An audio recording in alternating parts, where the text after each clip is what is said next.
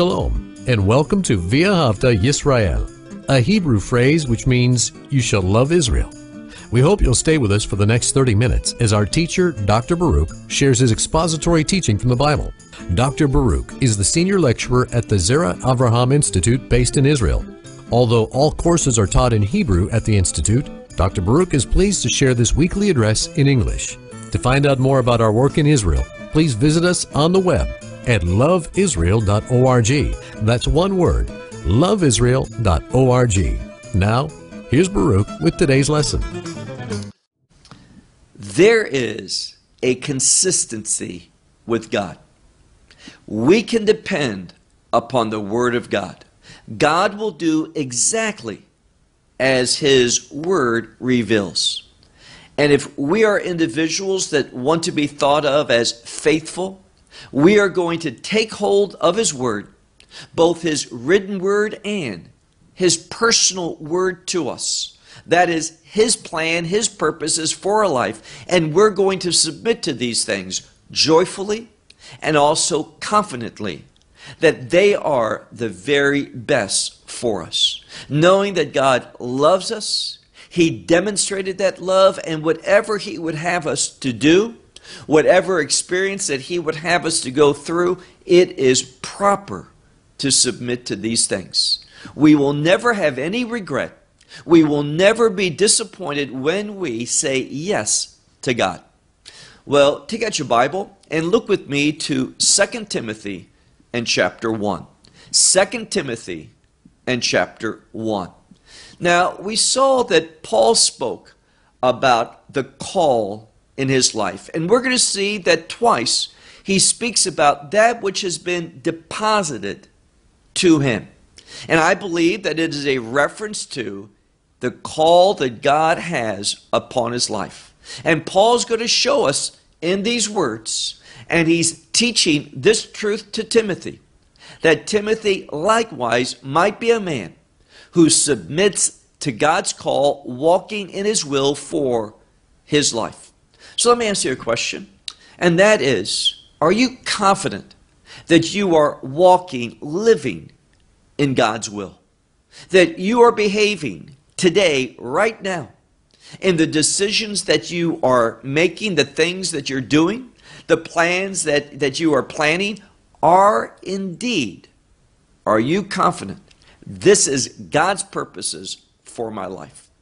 We need to be people that are listening to God, coming before Him submissively, and if we do, He will indeed guide us, instruct us. He will give us revelation.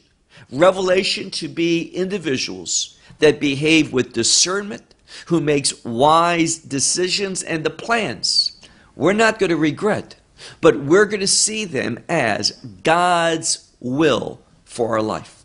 So let's begin.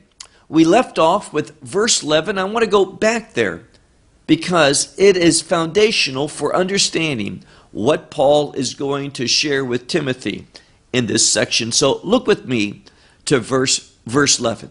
2 Timothy chapter 1 and verse 11 where he says, for whom I have been appointed.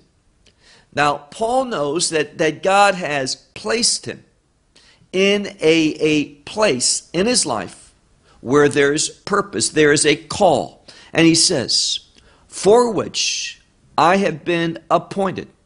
Appointed a preacher or a proclaimer, however you translate this word, and an apostle and a teacher and if you have the Textus Receptus, a teacher of the nations. And we mentioned last week how Paul understood Israel's call to be a blessing to the nations, a source of revelation, a source of truth for the nations. And Paul is living that out individually.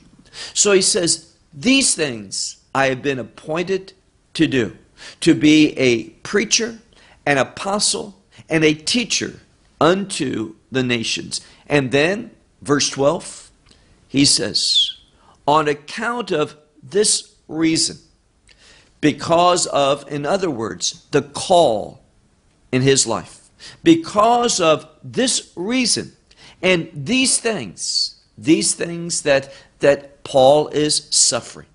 Now, we need to underscore that. Paul, he is confident, we're going to see this in a moment. He is confident that what he's going through, what he's doing with his life, is God's will. And if that means that he suffers, so be it. And let me just point out that we are called to suffer for our faith. We saw last week, and I'll go back to, to the verse. If you look carefully at, at a specific verse, you see something. You see that Paul is telling us, and I'm speaking about the end of, of verse 8, where he speaks about, but suffering evil together for the gospel according to the power of God. And we mentioned God knows that we're going to suffer and we're going to suffer at the hands of the enemy, meaning they're going to do evil things. Now, in one sense, it's not God's will for us to receive these things, meaning this God did not tell them, invite them, commission them to do these bad things to us. Did that capture God by surprise? It did not. But it's not His will but doing the will of God, being obedient for His personal plan for my life, His personal plan for your life, it, it means that we're going to experience hardship, trials, tribulation in this world. In other words, we're going to suffer that which is evil, and we're going to do it together, meaning this. We all have that, that same experience to some degree or another. So Paul says, this is for the sake of the gospel. He understands that for the gospel, he has been saved. He, on that road to Damascus, when Messiah appeared to him and set him apart for the gospel, Paul understood this is going to mean that I am going to suffer. And therefore, he says, let's go back to our verse, verse 12, where he says, On account of this reason and these things, he says, I suffer. But despite the suffering and the context, and we'll see a, a hint of this in a moment, Paul has spent much time in prison. If, if you would just look at Paul from the standpoint of the community that he was, was living in and serving in and such, the places that he would go, Paul would be thought of by many people as simply a, a common criminal. There's that Paul again. Yeah, we see that he's going to say things and do things that, that the empire doesn't like. He's going to keep doing them and finding himself in prison. But Paul says in this passage, look at it, he says, even though these things I suffer, he says, but I am not ashamed. Why? Now, this is this confidence that he has and what we're going to see is that he's had this confidence in the past, he has it now, and nothing's going to change. Why do I say that? Well, look at this next phrase. He says, For I know whom I have believed. Now, unless you pay attention to the grammar, you're going to miss out on a very important nuance that Paul brings to this text because when he says, I know whom I have believed, we just think, well, he's believed in him in the past. But this, this tense means that Paul has believed on him in the past. He does right now, and here's the key nothing's going to change in the future. Paul's faith is secure. It is not going to alter, it's not going to change. Paul's not going to one day say, I don't believe in him anymore. That is not something that someone who has experienced Messiah in their life can ever say. So we look, and he says, For I know whom I believed in that perfect tense, and I am persuaded. And likewise, when he says, I am persuaded, this word as well is in that same construction, the perfect tense. So he was persuaded, he still is, and he will continue to be persuaded by these things. And what is that? Primarily based upon context that Paul is assured, he is confident, he has been persuaded concerning that call in his life. Now, when you understand God's call for you, you are just going to, to feel content in it, even as we see with Paul, that means suffering. Another good example of that is the prophet Jeremiah. Jeremiah, he says, Enough. Every time I, I say these words, something bad happens to me. The people don't accept them, the people don't like them, and they take out their anger, this, their displeasure with my prophecy upon me. So he says, Jeremiah says, one day, I'm done. I'm not prophesying anymore. And what does he say? That word became like a fire within him that he had to, to act upon, let out. And that's what I'm sharing with you. Paul knew that same thing. So when you are walking in your call, in God's will for your life, there is going to be a peace and a contentment, even though, as Paul says here, these things I'm suffering because of this call, but in actuality, we have no choice. Because that call is what we're going to, to, to, to do, regardless of the consequences. That's what he's saying. Again, for I know whom I have believed, and I am persuaded that he is able. Now, this is this consistency that Paul understands concerning God. When is God able? Always is he able. Is there any time when God's unable to carry out what he's promised? No, there is not. And that all gives us, it all gives us assurance. It speaks about what I've spoke of earlier, and that is that consistency with God. God is there. He is going to be that, that rock for our salvation. He will be that provision. He will be that source of illumination. God, we can depend upon Him. So he says, For I know whom I believed and persuaded that, that He is able. And then he says, and most Bibles render this as a verb, but it's not a verb, it's a noun. And he says, I know that, keep reading, he says, I know that he is able to do something, to keep my deposit. Now, this word deposit or charge, it's a reference to the call that Paul has received. And he's saying this I know that God is able to keep, keep me in order that this purpose, this plan, this charge, what I have received, what He's deposited to me, this call upon my life, that, that I'm going to carry out. And this is something that we should also affirm that we should have assurance concerning God. We know the scripture says the good work that He's began in us, He's faithful to complete, and He is indeed faithful.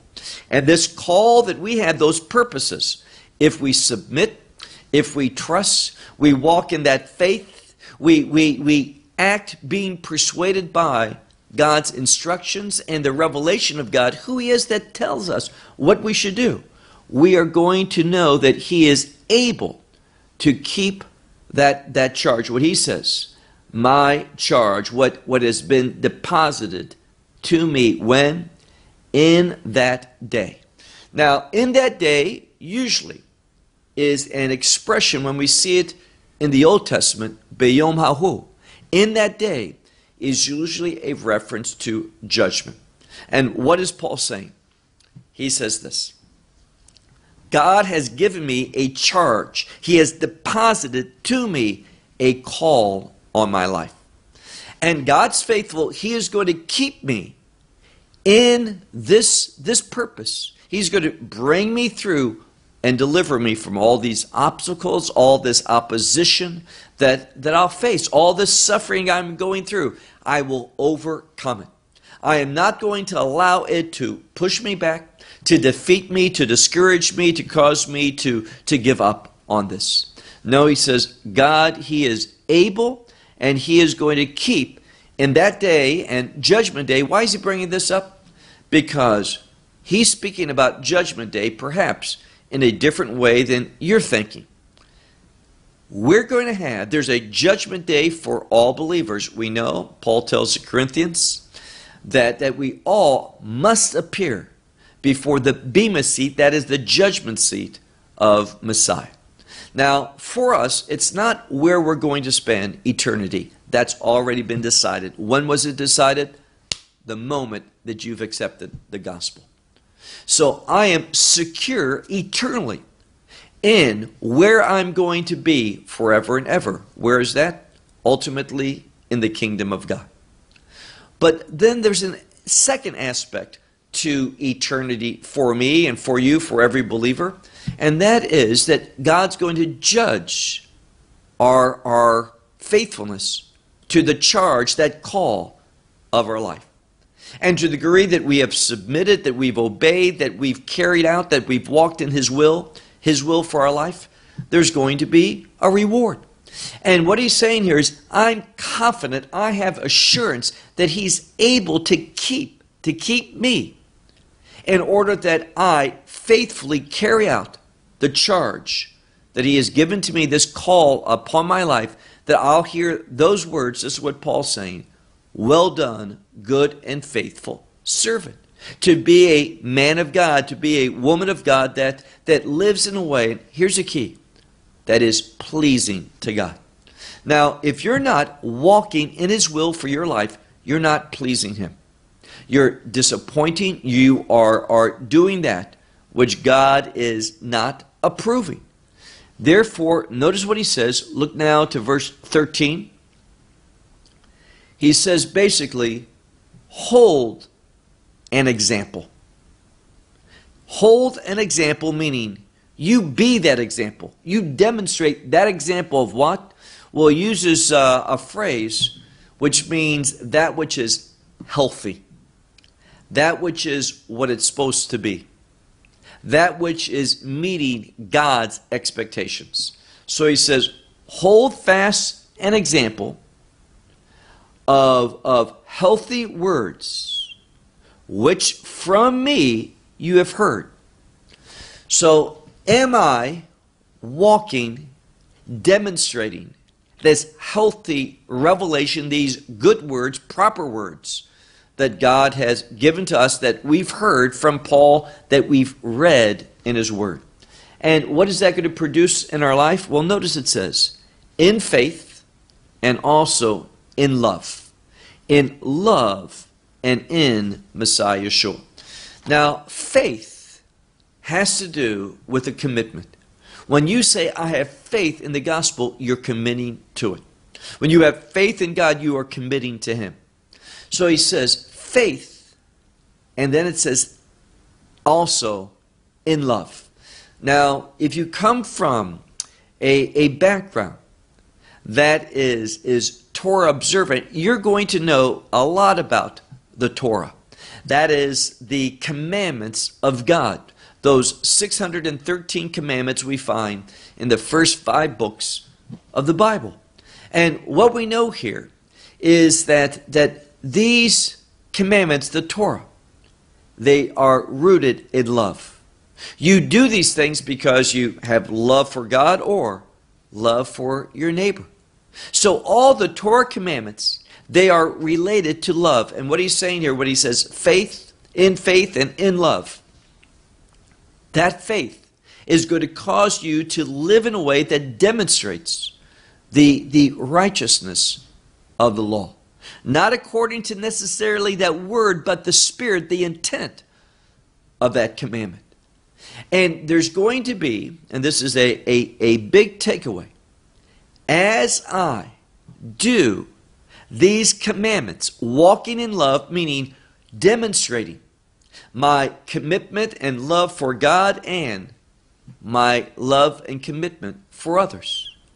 When I do that, this is when, and we talked about this last week, this is when God's revelation will be the clearest, the loudest, and we'll understand more and more about God's will for our life. So we're supposed to be that example of, of healthy words, healthy words that Paul has, has spoken. He says, which from me you have heard in faith and love and in Messiah Yeshua.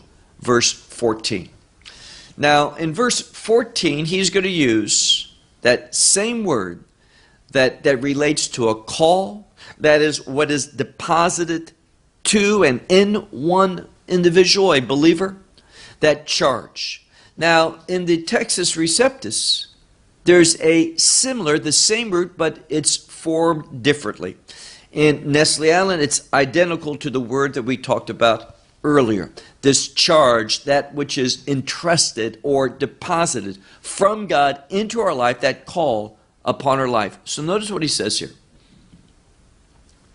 The good deposit, that good charge, that call, in other words, he says, keep.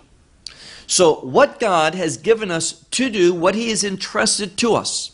See, think of it this way He is the master, we are his servant. God gives us an order, a charge, a, a call upon our life. And he says here, it is a good one. Why? It's in accordance with God's will. So, this good depositing, this good call upon our life, he says, keep this guarded. In other words, you take this seriously and you carry it out in your life. Now, the question is, how? Well, he tells us. He says, keep reading in verse 14, through the Holy Spirit, whom dwells in you. That is in the present. Why? Well, sometimes the present tense is used to show consistency. So the Holy Spirit, He is dwelling in us consistently. And He's there to assist us, empower us, help us. The scripture calls Him the helper. He's there to help us carry out God's charge, His call upon our life. So that's how we do it. But we have to have, and this word begins, when he says, you know, hold fast, how does he put it in verse 14? He says, the good call you keep, you guard it. And that says it's something precious, it's something important, and here's the key it is only when I am walking in obedience to God's call in my life that God's provision, His power, His perspective, all this that we need to be a faithful servant will be given to us. But we have to be walking in His purpose, His purpose for our life. And let me tell you, we all know the verse that speaks about uh, contentment. Paul says, I know the secret of being content when? In all circumstances. Paul speaks about that peace that passes all understanding. And let me assure, assure to you that, that this peace, this contentment, also joy, is only found in that, that charge, that which God has deposited to us, His call upon our life. It's good in the sense that it's going to bring us into not just doing God's will, but here's the key receiving His will for our life. And what is that will? His blessings, His promises, those good things. Now move on to verse 15. He's going to talk about the fact that that although he doesn't turn away, there are others who unfortunately do so. And their lack of faithfulness does not cause us to change, to do something different, to become discouraged, to give up, to, to, to have despair. He says, You know this. Now, Paul is affirming something. He says, I'm going to keep that call upon my life, that good call that God has given to me. I, I have believed in Him, I have been persuaded by Him, and nothing's going to turn me away from this. Even though He says, You know this, that they have turned away from me. Who's turned away from Paul? All the ones in Asia. And then he, he speaks out two individuals. Now, they're only mentioned here. What we can assume about them is that they, they are believers, part of, of some congregation in Asia, and they, they turned against Paul. And this would be the man by the name of, of Phygellus and then also another man, Hermogenes. So these two individuals, Phygellus and Hermogenes, these two individuals, we know nothing about them other than they turned against, they turned away from Paul. And perhaps they led others to do the same. Verse 16. What can we expect in those times? We can expect God to move. How? He says, The Lord, He shall give mercy. May the Lord give mercy to the house of Onesiphorus. Now, the household of this individual, Onesiphorus, apparently this is a home congregation, maybe referring to a, a family or a congregation in this family's home. But he says, God, and the implication is this there have been all these individuals in Asia that's turned away, namely these two individuals. But apparently, this household, this family, here again, they are, are called by the name Onesiphorus. These individuals have not. And perhaps it's, it's not easy being, being with Paul. And therefore, he says, God will grant to this family, he will grant mercy. Why? Well, why is he praying? Why is he saying this? Because many times he says that, that he has refreshed, renewed, however you translate this word. It means literally to, to lift up someone's soul. So that he has, has refreshed me. And the chain, meaning this, my chain, and this is a reference to, and I mentioned this earlier that we would come to this. Paul is frequently in prison. When he speaks about chain, this is what he's referring to being changed, chained to some prison cell, likely in some dungeon, as, as frequently was the case. So Paul says, look again, this one has, has refreshed me, and also my chain he was not ashamed of. So the fact that for many Paul was an outcast, he was thought of as a common criminal, someone that was, was problematic among the, the Roman Empire, and this could put you in great jeopardy, associating with, supporting, being with, agreeing with.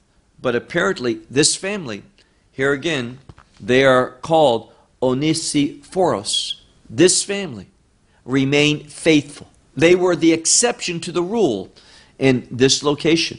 And Paul says, despite this, God, God will grant to this family, this household, mercy. And then, secondly, he says, then not being ashamed of, of my imprisonment, look now to verse 17. But arriving in Rome. So apparently, we see that, that this one, probably the leader of the family, he was arriving in Rome, and what did he do? Now, it could be, but, but Paul arriving in Rome, being there, it says this one, this one by the name of Onesiphorus, he, and this is a word which means to do something with urgency. Now, sometimes, in fact, most of the times it appears in the Bible, it appears with something that, that is done hastily, quickly. We hear hastily, and we think sometimes uh, rashly that, that it was not given thought to and such. This is not the case in this context. Paul is, is lauding this individual, lifting him up. And he said that he quickly that he, with speed, hastily sought me and found. Meaning this He arrived in Rome and with, with urgency, with diligence, he wanted to find Paul. He sought him and he found him. And this is simply saying the type of individual he is. Paul, what was he? An outcast, a common criminal, oftentimes being in prison.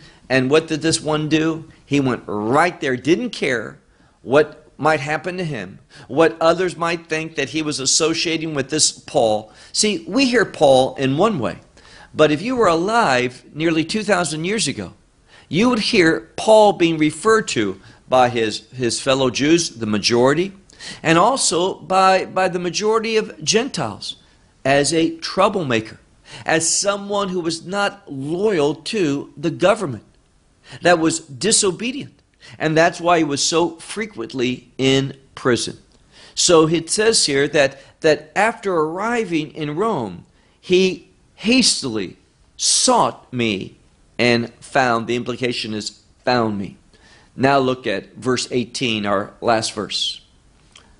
The Lord grant to him to find mercy from the Lord in that day. Now, this is the second time we've had that expression in that day.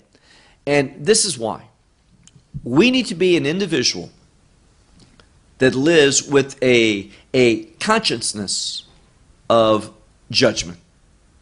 Now, here again, for the believer, I'm not talking about judgment in the sense of God's God's wrath. Why? The scripture says, love this verse, 1 Thessalonians 5 9, God has not appointed you, meaning believers, you and me. He has not appointed to experience wrath, but to obtain, meaning receive, the outcome of salvation. And what is that? Victory, a kingdom victory. So when he says here in this passage about uh, finding mercy in, in the day, in that day, he's speaking about that God is going to grant us mercy. Now, mercy, we need to understand it in the biblical sense. Mercy can involve forgiveness, but, but mercy also has to do with behaving in, in someone's best interests. This is how Paul's using that term. And let me give you an example. Of course, this is Greek, but I want to give you an example from the Hebrew language. I've shared this before. Hopefully, it's familiar to most of you. But the word mercy in Hebrew is the word rachamim. It comes from, and it's in the plural, why God's mercy is abundant. So, rachamim, abundant mercy. It's in the plural. If we look at this word, the root in the singular, rachem, it can also be used for not uh, less mercy, but simply the Hebrew term for a womb, like a woman who's carrying a child. And what's the relationship between the term womb, a mother's womb, and mercy? Well, the womb is going to do everything for the baby's best interest. If that baby is cold, that womb is going to send a message to the brain give me the heat of the body. This baby needs to get warm. If the baby is, is, is hot, just the opposite. That womb is going to tell the brain and the cooling efforts are going to be focused in on that baby. The womb senses the well being or the lack of well being for that baby and tells the brain, respond. So the womb does what's best for the baby. What Paul is saying is this God, when you are in His will, carrying out the call that He has upon your life, you can be assured of something. That God is going to be merciful, that is, He's going to act in your best interests, your best kingdom interests.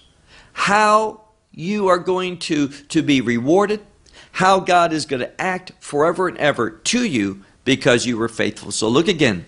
It says here, verse 18 the Lord shall grant to him to find mercy from the Lord in that day.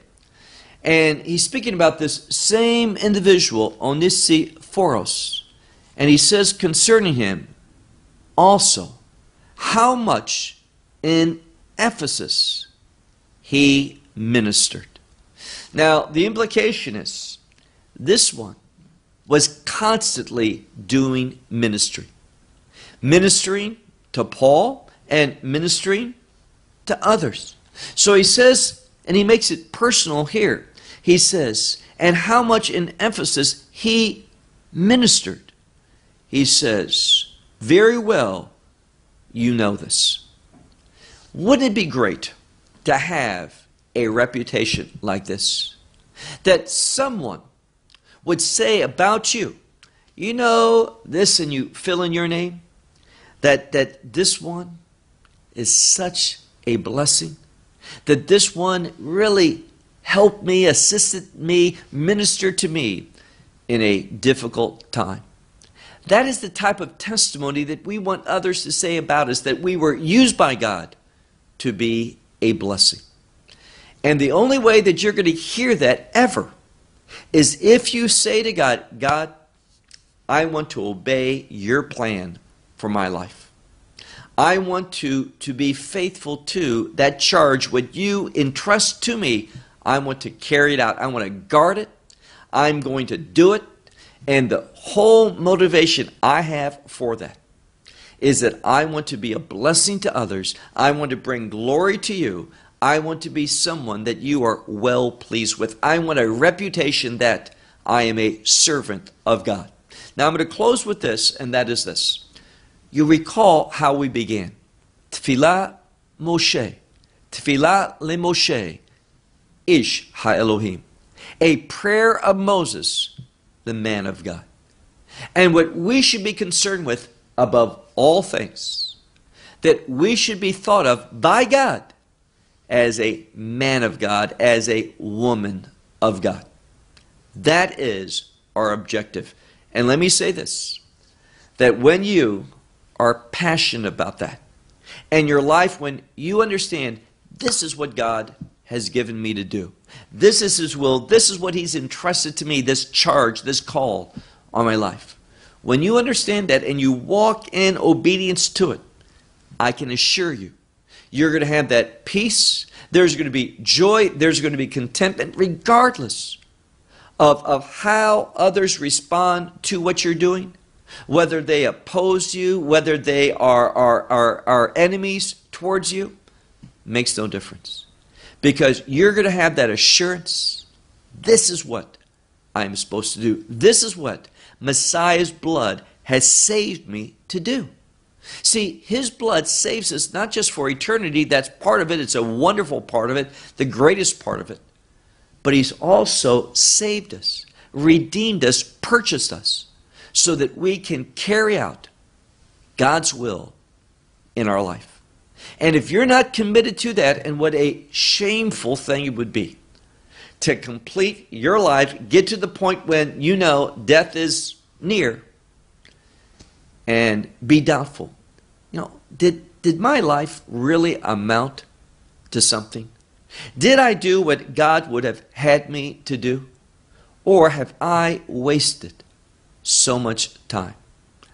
Even if you just have a few days left, make them count. Come before God. Pray to Him, God, I've learned my error. I, I acknowledge my selfishness my indifference.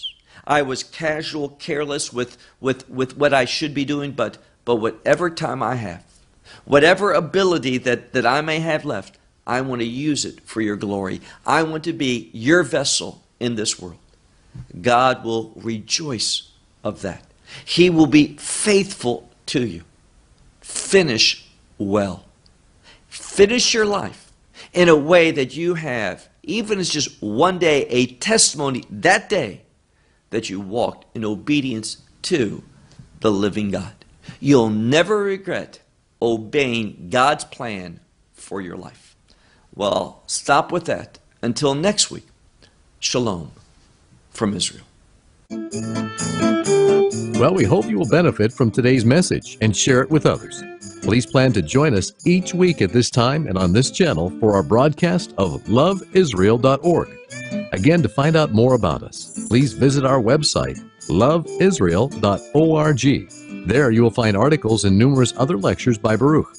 These teachings are in video form. You may download them or watch them in streaming video. Until next week, may the Lord bless you in our Messiah Yeshua, that is, Jesus, as you walk with Him. Shalom from Israel.